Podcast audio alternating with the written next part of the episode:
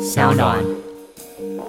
安倍晋三的台湾的路线，呃，或安倍晋三的台湾的关系，呃，要继承下去的话是没有问题。不过要补充一点呢，台日关系不管谁当日本的首相，不管谁当台湾的总统，变化不会太大。大家好，欢迎收听今天的人渣文本特辑开讲，我是周伟航哈。那我们今天要来谈谈日本啊，虽然之前我们也谈过日本啊，不过日本最近出大事了哈。这个日本首相安倍晋三了哈，才刚破纪录啊，这个首相在位时间最久的纪录啊哈。但是呢，翌日啊宣布请辞哈，因健康因素啦，宣布请辞了哈。这个是溃疡性大肠炎啊，那长期受到这个疾病的困扰哈，第一次下野。也啊，也是因为类似的理由了。好，那当然了哈，政治还有许多其他的层面哈。他个人下台之后，大家关切的是说，哎、欸。所谓的后安倍时代啊，这个 post 的这个概念啊，会不会真的成型而产生了一些对不只是日本啊，甚至是亚太地区的呃所谓连带影响？毕竟安倍的这个比较强势的形象嘛，啊，在这些年来这七年多来是深入人心了哈。当然，大家讲到七年啊，在日本啊破纪录啊，可是对于这总统制的国家，八年这个还算是正常了哈。怎么样这个去看待这个？安倍辞职之后的日本的政坛地震了、啊、哈，还有未来的台日关系，这可能是我们大多数听众比较在意的哈。台日关系会不会有所牵动？那换一个首相啊，这原来讲的不算数，会不会有这样的状况呢？不管怎么样去看待这一切的事件了、啊、哈，这个专业的议题啊，小弟就无法含锅了啊。所以我们今天呢，邀请到的是专家中的专家了哈。我们邀请到的东海大学日本区研究中心主任陈永峰老师，来请陈老师跟我们一起来谈。好，那首先呢、啊，我们这个还是来问候一下陈老师了哦。这个陈老师是京都大学，这个以前我们选举完杜小月的时候啊，哦，我是在大阪啊，杜小月啊，吃饱新鲜我会去京都大学参观观摩一下。那观摩什么呢？啊，就是京都大学啊，这个现代有没有不知道？以前呢、啊，它门口啊。是被那个学运的学生盘踞的嘛哈，这个陈老师这个应该是非常熟悉的。那个时候我们简直是在进大观园啊，哇，那个标语很多了，就把学校前面那个是石头还是城墙啊？哎、欸，对对对，他们呃城墙的石头哦，城墙的石头，哎、欸，把它占下来，开了咖啡店什么的，文青咖啡店的那种 feel 啊，就是、哦、我们看哇，这个学运原原产地的感觉的确是不一样嗯了啊，非常浓厚的学术氛围啊。那当然，陈老师是非常专业了。首先，我们还是从比较轻。松的开场来谈呐啊，好像要应运了这个奥运魔咒了哈，就是日本到现在总共主办过三次，就是已经办的哈，有三次夏季和冬季奥运了哈。那加上如果原本的冬奥已经是第四次这个奥运主办年，原定主办年出现了换首相的状况，最早是一九六四年吧啊，我等下请陈老师来补充了哈。一九六四是池田勇人换佐藤荣作啊，这个安倍晋三的亲戚了啊，然后是一九七二。早往冬奥，佐藤换田中。那一九九八长野啊，桥本换小渊惠山。那当然，陈老师还有不同意见，我们请陈老师来补充一下，看看哎、欸，到底是怎么去看待这样子的状况？次数的话，那是事实的确认，三次。一九四零年本来要办哦，一九四零的话那更古早，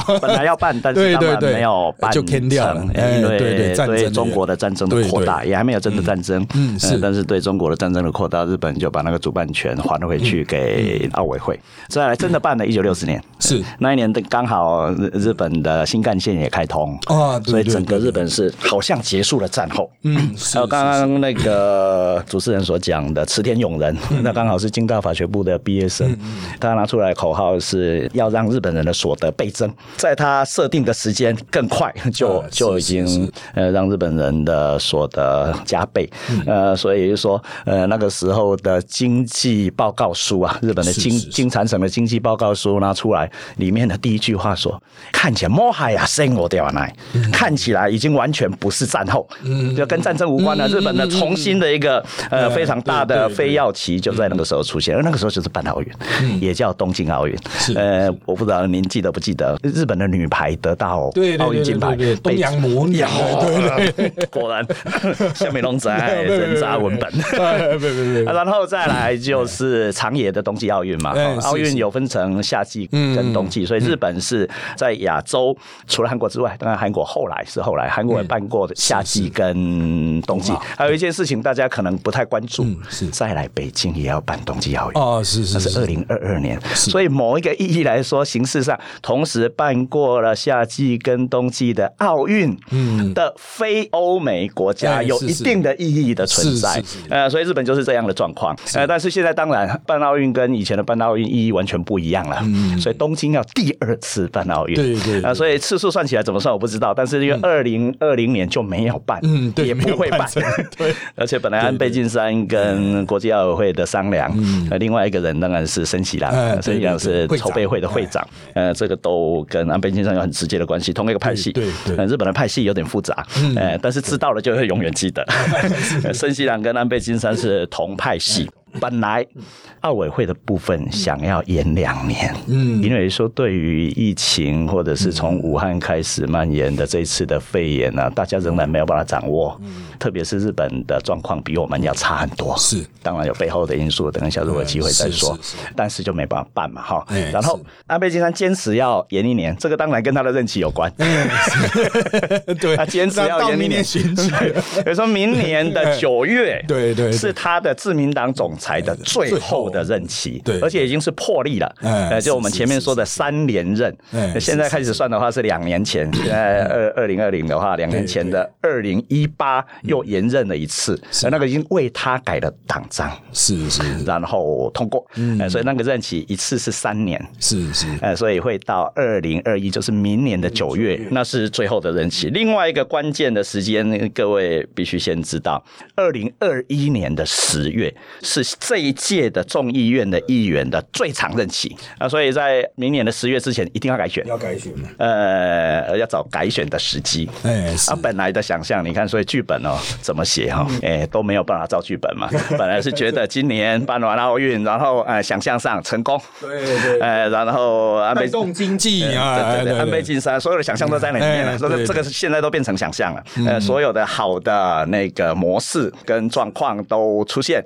然后自民党的支持率也上升，安倍晋三的支持率也没有降的状况，改选。嗯，呃，那改选之后就有很多选项了，选了这个时间改选，当然就是认定会选赢了。选赢的状况，再来考虑会不会失联人或其他的状况。结果现在那些选项都没有了，也就是说本来的剧本被打断了。所以安倍的失联人当然没有，而且我们今天当然已经知道，上礼拜就自己公开的说辞职。不过今天的日本的首相仍然是安倍晋三。啊，对对对，那那现在就是像这样，台湾叫什么“请辞待命”啊，对的，就他还在等待下一个嗯不的过那马个上啊自民党的党首出来，呃马上对嗯的话，如果我们再跳快一点的话，就是下下个礼拜九月十四号礼拜九月十四，因为他们原来是要选一段时间才能选出来，那现在要采取一个新的方法这这个，是这个很复杂。这是重 点。现在选简单的方法，对对对对选简单的方法是为了排除某一 个人。啊，是是，复杂的正常或复杂的方法的话，啊就是党员跟党友，哎他的是票数会增加。对对现在日本的自民党的众议院跟参议院的议员加起来是三百九十六。三九六，但是能够投票的是三九四，呃因为众议院跟参议院的议长都是自民党，呃哎是而且是麻生 派，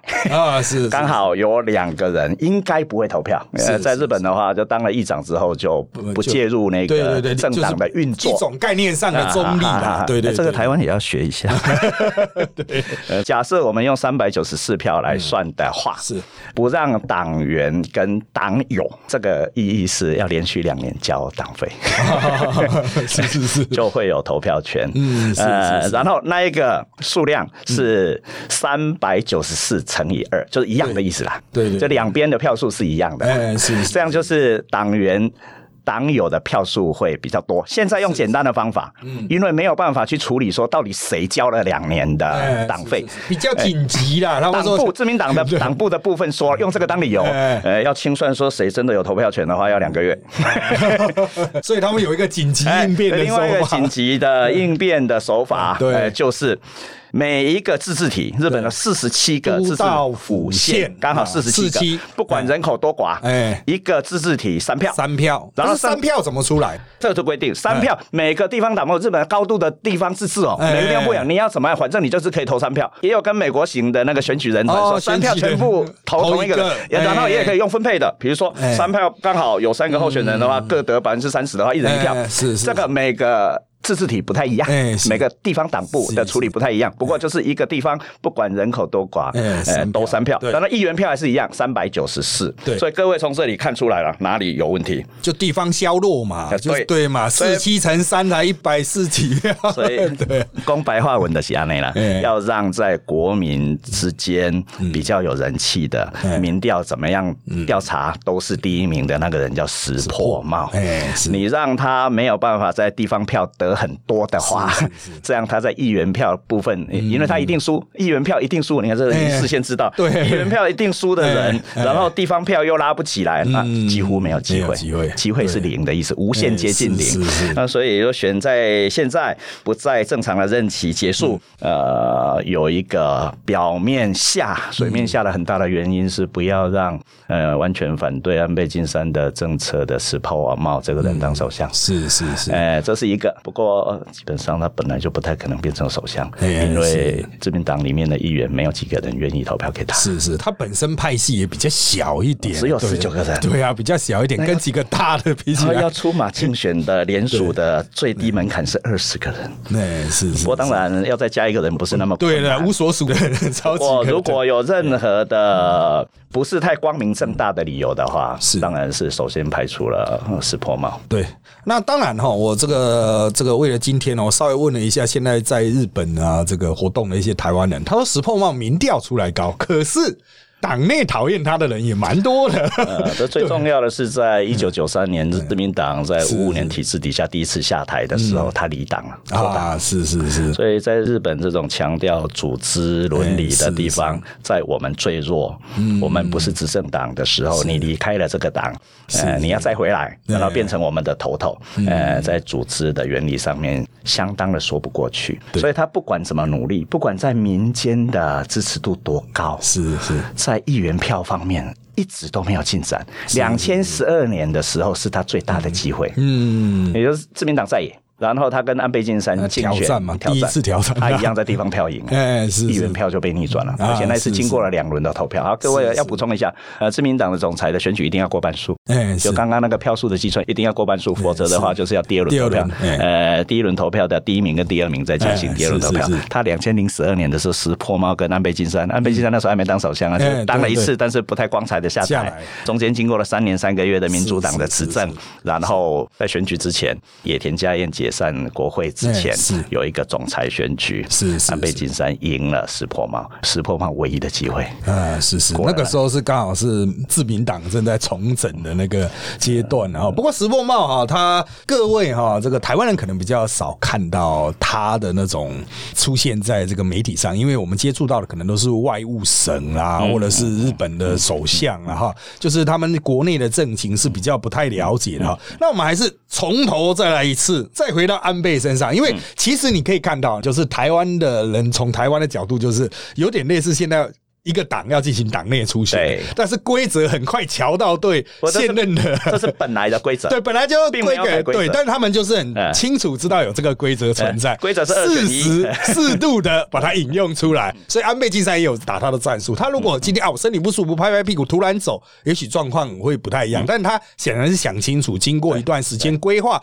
运用这个紧急规则，让他的想要支持的人比较有这种。出现的机会，但是一开始哦我们等一下会去谈。一开始其实大家不太清楚安倍到底要谁、哦，消息很很混乱，就是大家都在举手说“哦我我我我应该是我”，后来才慢慢的这个去这收个敛嗯收敛啊了哈。但是我们先回到安倍了哈，他下台之后啊，这个共同社做了一个民调啊，最近出来的哈，就是安倍宣布退任之后，他的支持度突然暴增啊，真的是二十啊趴哦。这个当然有人说这是一种挽留的气势，就是啊，现在安倍离开。太太突然想起他的好。各位哈、如果时间倒退回今年一月的话哈、嗯安倍的气非常强，当时真的就像老师刚才讲，我已经规划二零二一要怎么样怎么样怎么嗯样。那个时候是一月份，就是大家在台湾过年前，日嗯本是歌舞升平，钻石公主号还没有开过去的时候，哦一月我也在日本，二月的时候，钻石公主号开到冲绳，我也在冲绳。哦 对，还好我是在北冲绳，那是在南冲绳。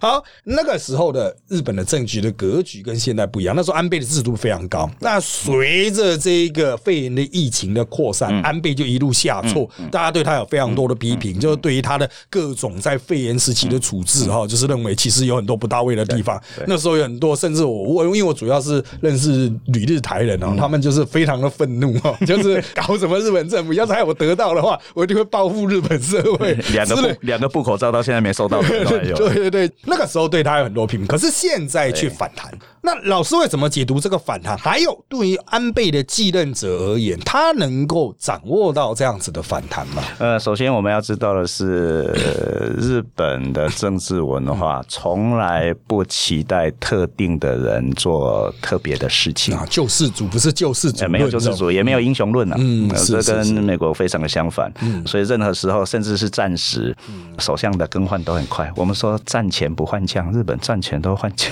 是 假设我们用十五年战争来说那一场战争的话，就是九一八事变之后，一九三一年到战争结束十五年嘛。所以有人说那十五年战争、大东亚战争，如果以美国为首的话，当然就讲太平洋战争。嗯是在那十五年战争里面换了十四个首相，然后天皇也啊都说自己不支持战争啊，但是全部都打了。所以也就是说，追根究底，日本人换来换去，甚至企业他的社长换来换去，在日本都是稀松平常的事，反而那一边是正常。是，每个人的任期短，所以刚刚主持人也讲了这件事嘛。嗯，我们总统每个都是八年， 对到目前为止都连任了，民选之后是是，李登辉先生比较特别一点，做了十二年，对随随便便就超过八年了。但是安倍晋三如果加上前面那那一年的话，才八年多嘛。如果这一次的任期嗯是七年八个月到九个月嘛，呃，所以对我们来说一点都不是太长，但是在日本已经破纪录，既然是破纪录，就是不正常嘛。呃，所以安倍晋三是一个不正常的状况。是 日本人或日本的政治人物也每天都在期待他，你什么时候下台？甚至他自己也在想说，我什么时候应该要下台？这是樱花的精神，嗯武士道的精神，要选一个结束的时候。是嗯呃，但是因为疫情或其他的问题，单单奥运这件事情绑住，就非得在奥运开幕典礼上站上去那个嗯对对对，呃开幕典礼的他那个台嘛马里欧都已经站过 一次，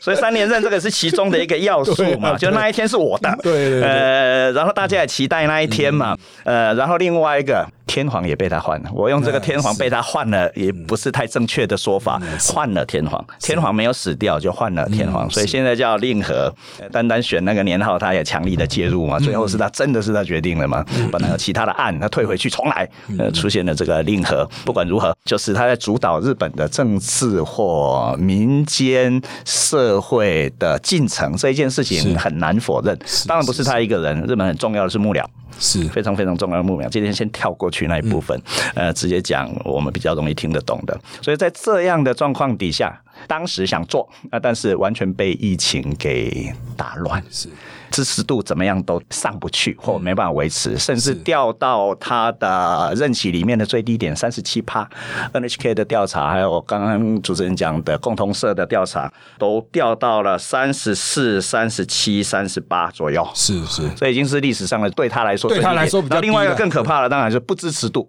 不支持度也有破五十的，也有四十七、四十八、四十九的时候，这个是在八月跟七月的时候发生的。呃，所以当然那个时候已经第一，奥运不会办了，嗯，另外习近平不会去日本了。哎是 这个很重要的两件事，另外当然是自己真的累了。是既然嗯呃四连任的可能性也没有了，所以不如选一个可以下嗯台，然后又可以留下自己的政治业绩的是可能性的时间点。呃所以在这个时候是没有选择下嗯的选择。结果一辞之后，就像主持人刚刚说的，民调支持度突然上升嗯是，而那个民调制度的上升，并不是对安倍晋三的，是对自民党的。是是是，终于要换了 吧？你终于做了一个下台的好，啊会不会像以前那个生的时 代，做底到九趴还七趴？真的时代是另外一件 对啊事。对小渊惠三是因为身体完，呃那个身体那就是昏迷状态对对对，嗯呃，什么时候要走不知道。后来当然真的过世，用密室的那个呃是是哎交接的方式哎啊，所以森喜朗他从上台第一天就注定他的悲剧命对，就运了。跛脚 了。所以，如果对哎嗯在最佳记得森喜朗的故事的话，是再来，因为已经决定了，就是菅义伟这个人要当首相，是是是菅义伟要做的第一件事情一定是这个，千万不要忘记。他如果忘记，我们在这里提醒他一下：解散国会，嗯，对必须让自己真的选举一次，对对，取得合法性，这输的话就结束。对哎，呃，自民党再换人或其他的选项，赢的话继续，嗯，至少可以到明年的九月，呃，解散重新改选这一件事情非做不可。是是是是，那当然了哈，我们接下来哈，我们也会持续观察哈，这一个九月中啊，这个新的首相出来他的一些动态，但等一下我们还要去讲他们的派系的，这个是真的要来理清。不 过我们还是先把安倍部分嘛，做一个总结，就是安倍他在他上任之后，台日关系我们一般认为就是跟台美关系一样，都是算是有进展 的，可是跟台美关系比起来，进展又没有那么多。那陈老师不知道怎么是看这个安倍执政时期第二任的执政时期，这所谓这个台日之间关系到底有哪些部分是比较值得肯定的部分？安倍晋三的任期前面跟马英九重叠，是呃后面跟蔡英文重叠。呃，他从二零一二年的十二月。第二次当首相，所以前面是马英九，呃，跟马英九发生的第一个关系叫联合号事件，台湾的渔船被是是哎是撞沉了。刘兆玄那时候当行政院院长，在立法院还讲了无厘头的话，不惜一战。那、所以在这样的开始，马英九政权结束的时候，跟日本之间发生的事情是冲之鸟礁问题。 啊，哦所以开始是联合号，联合 号我们把它当成钓鱼台，结束的时候冲是之鸟冲之礁就是海里面的，啊到底是不是岛的意思到啦底是不是一个岛？它是一个石头，日本人把它框起来 嗯，，到底知不知道对？呃，我海洋法的事情我们以后再说了。呃，所以马英九时代虽然签了那一个渔业协定，马英九把它当业绩哦哎对， 哎，对对对，但是 那个是在美国的要求底下，嗯是是呃、日本的让步。然后，呃，蔡英文政权上台，在蔡英文还没有上台之前，就已经跟安倍晋三或自民党当然有固定型的联系。呃，安倍晋三在上台之前的两千零十一年也来了台北，嗯大家只知道安倍晋三。来到台北住国宾饭店，坐然计程车 对我厉不厉害？坐了计程车到后面的林森北路，哎，懒得怎样，加都得搞嘛。啊，走路可以到的地方坐了小黄，对呃，因为外交部的车已经回去了。对， 那一次大家不知道的后面的事情是，这一次要当首相的菅义伟跟安倍晋三一起来。啊是。然后跟当时还不是总统的蔡英文，呃当时是党主席啊，呃民进党的党主席见了面，呃，萧美琴也在现场，萧美琴还跟那个安倍晋三唱了歌呢，啊，所以就菅义伟不喝酒，所以没有去唱歌。我要说的是，呃，安倍晋三一直把菅义伟带在旁边，是所以他对台湾不是没有了解。是是，呃，或者是呃安倍晋三的台湾的路线，呃、或安倍晋三的台湾的关系，呃，要继承下去的话是没有问题。我要补充一点呢、台日关系，不管谁当日本的首相，是不管谁当台湾的总统，变化不会太大。是是有一个非常大的框架在那里面哎，是那是中国的存在，除非突破。嗯嗯，那一个框架，不过晚近慢慢闻到这样的气氛，不管是欧洲，特嗯别是美国，对美国的要素的确哎对，在然后台日日协本议上，嗯日本超级会闻空气。在美国跟台湾断交之前，日本就跟台湾断交。那个人叫田中角荣嗯哎，对嗯他是一九七二年，但是他当了首相没有几个月之后就做的事情是是是，嗯因为已经看到尼克森去中国了，美国还要隔了好几年呢，到了一九七九年一月一号才正式跟台湾断嗯交。所以我经常在讲这件事啊，既然日本先跟台湾断交，现在闻到空气，日本应该先跟台湾复交啊，嗯，可能性不是没有。这个部分啊，就是读空气啊，游牧这个部分啊，这个日本人真的他有那个要讲的触角嘛啊，他们有一种嗅觉的触角是非常擅长，但是他不会很明的表现出来。 所以主持人现在讲到重点中的重点，果然您不是普通人。 没有没有没日本人会闻空气，那当然就是务实主义嘛嗯，realist。嗯， 务实，什么叫务实？是嗯是每天在算数学。是我来这里有没有好处？我跟你往来有没有好处？嗯我要怎么跟你来往？我跟你往来的时候应该用什么样的态度？全部在计算。所以在今天，互相之间必须创造一种我们必须要连在一起的呃那样的空气。而这个不只改变政治人物，必须让日本真的在把。政策的最根本的东西拿出来的，日本的外务官僚、防务官僚，甚至他们的 OB 们，还有大企业的上班族，日本控制日本的是上班族哦，不是民选政治哎人物、，哦。对对对，他们的那个精英官僚阶层啊，像我们做政治或做媒体，也有机会跟日本嗯的这个外交的官员呢、啊，年轻的一辈互动，非常非常的优秀。嗯你讲了半天，你不知道日本要什 么，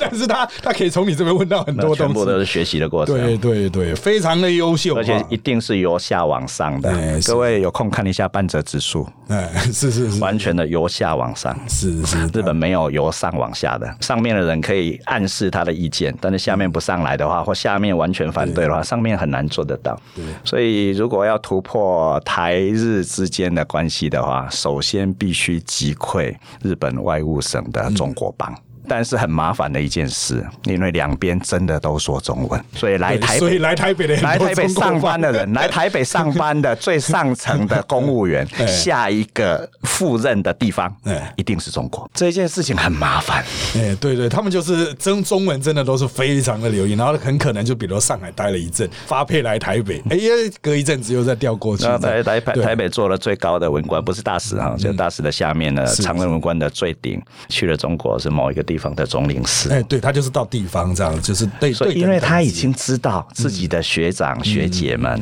是是嗯是呃的下一条路都是那里，所以真的不敢完全的不把中国这个要素对考虑在自己的职涯里面。对，这个是过去哈、各位看台日关系比较少看到的层面，因为我们也是有机会接触，接触之后你会有一种一言难尽的感觉， 就是这个体制啊、它不只是从外务省的官僚，还有从一些相关的研究调查的机构里面的组成啊、互动关系啊，里面的眉眉角角非常多哈、所以这个台日关系然后理清，有时候我们台湾这一面，我必须要强调，台湾在对日的这一面呢、显得非常薄弱了哈，就是比较没有组织化，一个没有明确的战略。但日本人似乎知道他们自己在干嘛啊，那这个互动起来就是我们有点雾里看花了啊。不过后来最后面呢，我们一剩下的最后一趴，我们来讲这个日本的派阀派系。哎呀，这个是真的是台湾人哈很难的厘清的一个部分。那老师会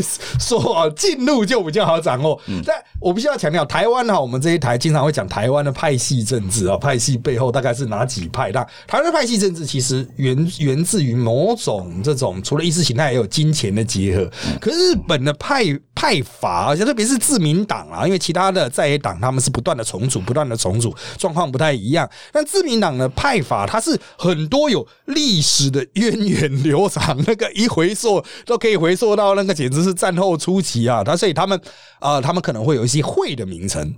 这个会的名称，那它现在会以现在的头人为叉叉派啊，就叉叉，比如说啊，像我们看到所谓的细田派啦、麻生太郎的麻生派啦，他们都各自有一些像什么清和会啦、红池会啦。哈那这一次的比较，大家比较讨论，当然是比较实力，到现在还在奋战不休。首先是。啊，这个官方长官菅义伟的哈，他本来是没有特定派啊，他就是好，我记得他是横滨还是哪边选出来的吧？的呃地方议员，哎对地方选出来的嘛哈他。也不是没有派啦，参加过好几个派，对结果在到现在变成无派法。对对，就是不不是那么大咖的，不是那么核心的哈，但他就是跟着安倍晋三啊。那当然，现在嗯但是最他也不是安倍晋三那一派，啊也不是也不是那个所谓细田派，对不是对，现在头人是叫细田了啊对对。会嗯那还有安倍长期跟麻生合作，安倍麻生合作体制，人家日本都已经合作，这已经合作体嗯制，所以掌握到他们这两大派阀的票数就非常嗯多哈，人家都是破一百五十左右了哈。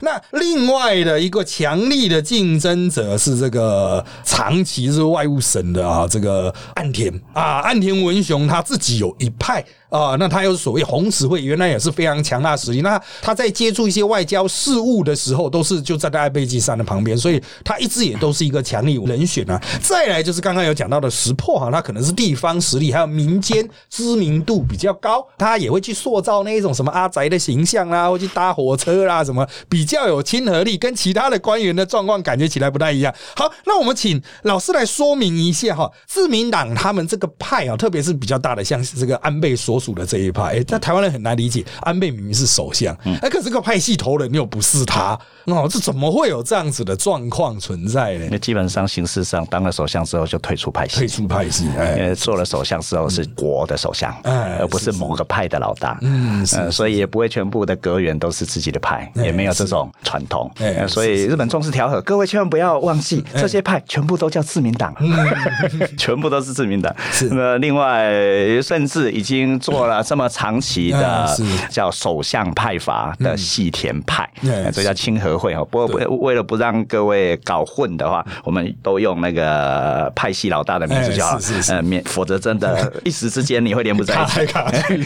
对，细田派自己说了，我们已经当首相这么久了，这一次我们不推出候选人，厉害吧？哎这对是对就是一种协调。虽然我最大，对对呃，他们哎连安倍晋三加上去对对九对十九个议员啊，对呃，所以在那个三百多票里面，九十九就是很非常具有对决定性。但是已经先说了，呃，因为我们安倍晋三呃已经受大家照顾这么久了，嗯是这一是次是我们决定不会派出候选人，嗯，而且很久以前就知道了，是是所以安倍晋三这一派细田派一直都没有比较被大家公认可以接任安倍晋三的下一位的首相是是的那种人选，呃反而都是一直关注的是其他，比如说岸田派，嗯岸田派真的是岸田文雄，真的是安倍晋三一直想要，你要说培养也可以，但是并不是那种关系哦，嗯哎是嗯呃要让他接下去，就是你啦，就是你了，让他当了外务大臣，外务大臣也让他当了防卫大臣嘛，嗯嗯，现在又在党部里面有党职嘛，是是啊，所以说本来理所当然就是这个人，结对果，这一个直都在讲那 个 pos 安倍的那种感觉，啊当然也是为了让他 的存在对去对抗安倍晋三最不想让他出现的石破哎石破嘛嘛哎。结果是是不管是民调都比输石破嘛嗯是是，然后那个态势气势也出不来是是，呃，所以这一次才会变成这样。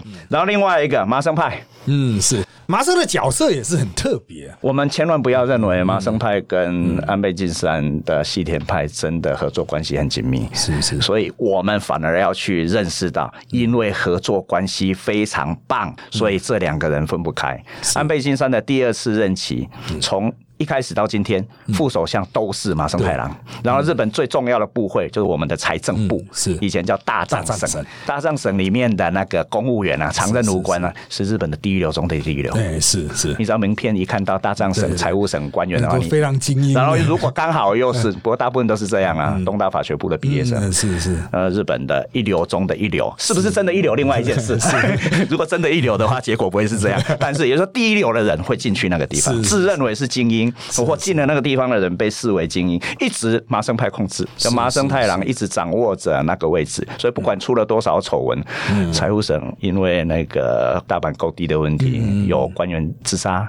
第一流的人自杀，是呃到是嗯现在还有一些纠纷，呃有人希望再调查，呃，那个也是不了了之啊。结果自杀的人的长官还升官了，哦，是是是，麻麻生生呃麻生太郎完全没有办法处理这些事，不过背后当然有另外，所以这个铁三角，麻生麻生跟安倍晋三，另外一个在他的政权里面完全没有换过，就菅义伟，这三个人嗯是是是不管是不是同派，事实上都不同派。这三个人在最近的这七八年里面，基本上时时刻刻在一起啊，所以菅义伟的出现，从这一条线去理解的话，今天完全要把日本政治仍然看成类似田中角荣的时代的那种派系的分赃，嗯呃，或者是派系的轮治，已经非常困难对是，特别是经过两千零九年到两千零十二年的自民党的真的下台。对在野时期，啊对所以自民党非常害怕再失去政权，这嗯是安倍长期政权造成的背后的很重要的原因，不能再失去一次政权，没有编预算不行。嗯嗯嗯。特别是民主党反官僚，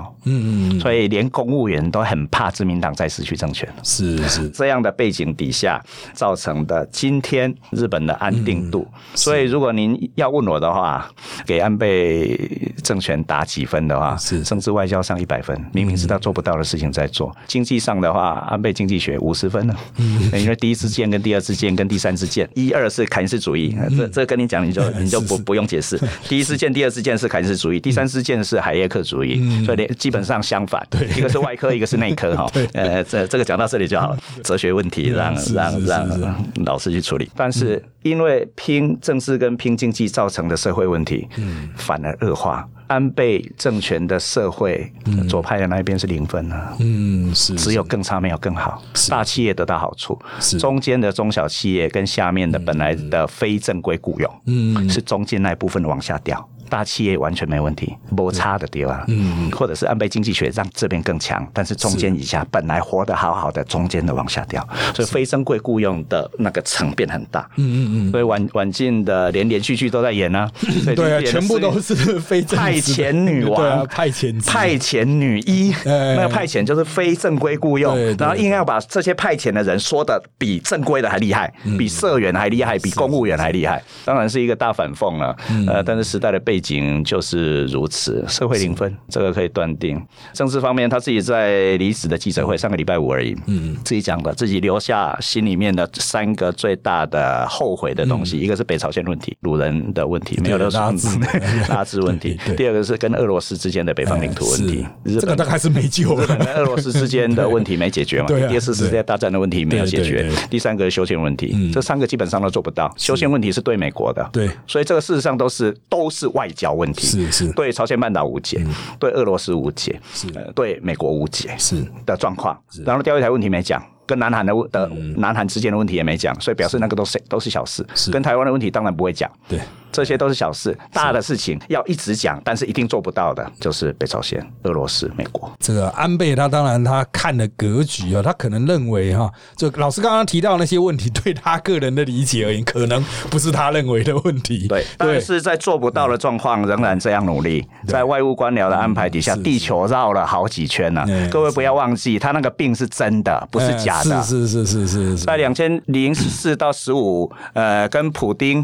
他们在任内见面超过了二十次啊！是是嗯当时我算到两千零十五年左右的时候，已经第十二次见面了。你知道吗？在莫斯科进了厕所四十分钟没出来，嗯被记者跟拍，记者不见不出来，所以表示身体的状况一直不是很好的那一对对，边。不是理想呃，状态，不是不是对理想的那一边对对对，嗯但是一样在拼，有时差，坐飞机，经常发生在，因为我每天 follow 呃 安倍晋三或者嗯对对，他那个会公告他到底对在对干嘛？对对，我每我每天看，拜托有时差首啊，相的行程，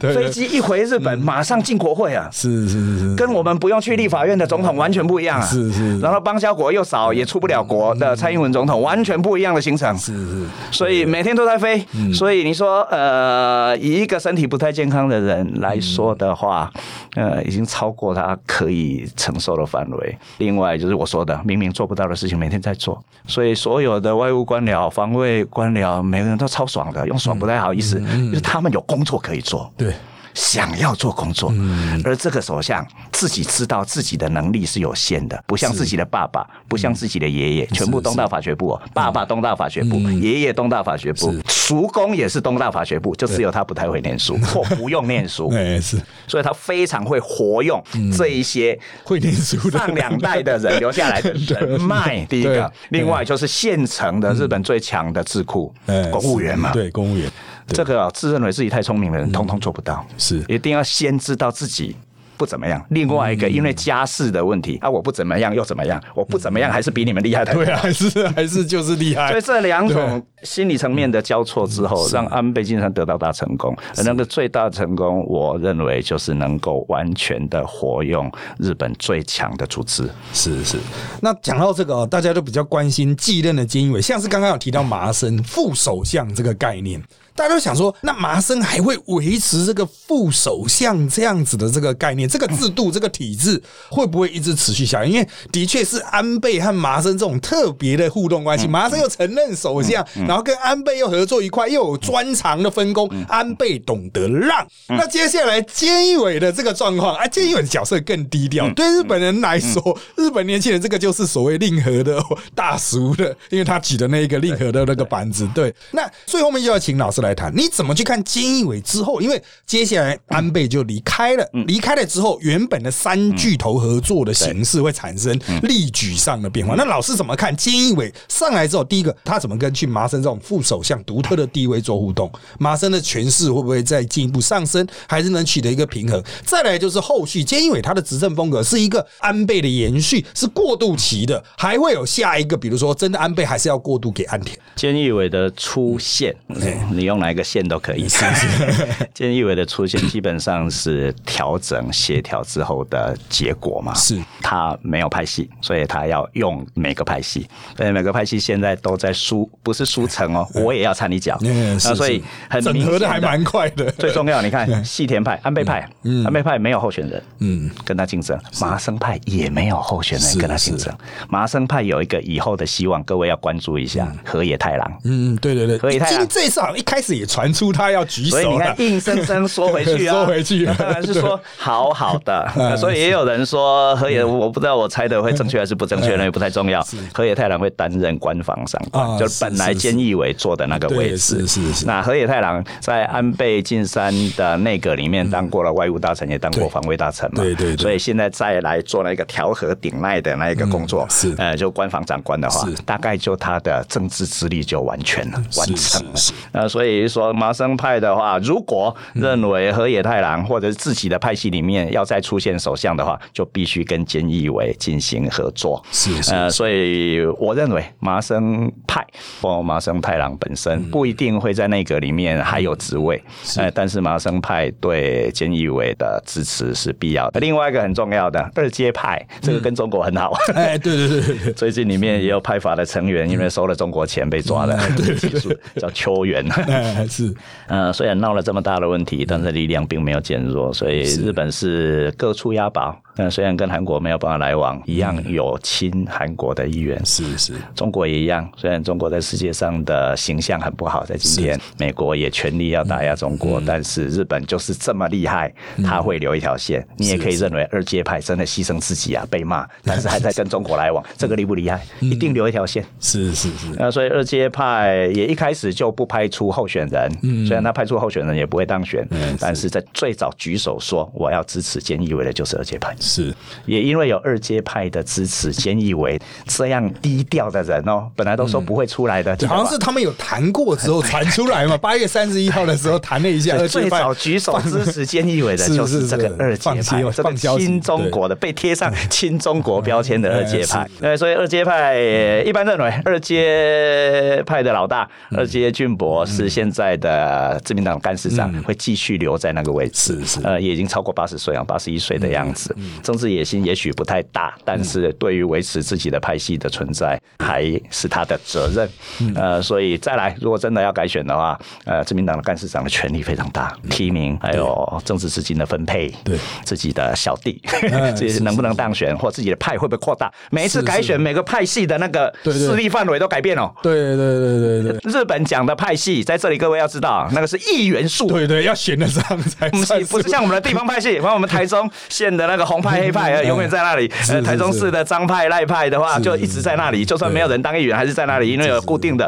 比如说农会系统、工程系统对等等。日本不是当选是才能参加派系对对对，是在算数量的。对对你有钱、有势力、有组织都没用，就是你是你的你支持人是不是议员？嗯是那个代表是一一票。呃，所以所以所以说，最终的派系是在推首相的那个数嗯是的比赛。是追加一个，这个很有意思。田中角荣就是去跟中国建交的那个，嗯是是是，决断力非常快吧，生意人啊。嗯他说了一个数的理论，数是数学的数，嗯，他讲了一个四分之一理论，要控制日本就要控制议会的半数的议员，嗯嗯嗯，而要控制议会的半数议员，假设执政党是自民党的话，你就要参加自民党，嗯你要参加执政党的意思，不能参加不会执政的那一边，哎要选大边的那一边。然后你要控制自民党，只要控制自民党的一半就好了。所以你的派系或你的派系联合的力量，要在自民党的议员里面超过一半，四分之一。是是，你只要有日本国会议员里面一半，你就控制日本。嗯但是你要控制那个控制日本的政党的话，你只要控制他一半，不用全部，是是，嗯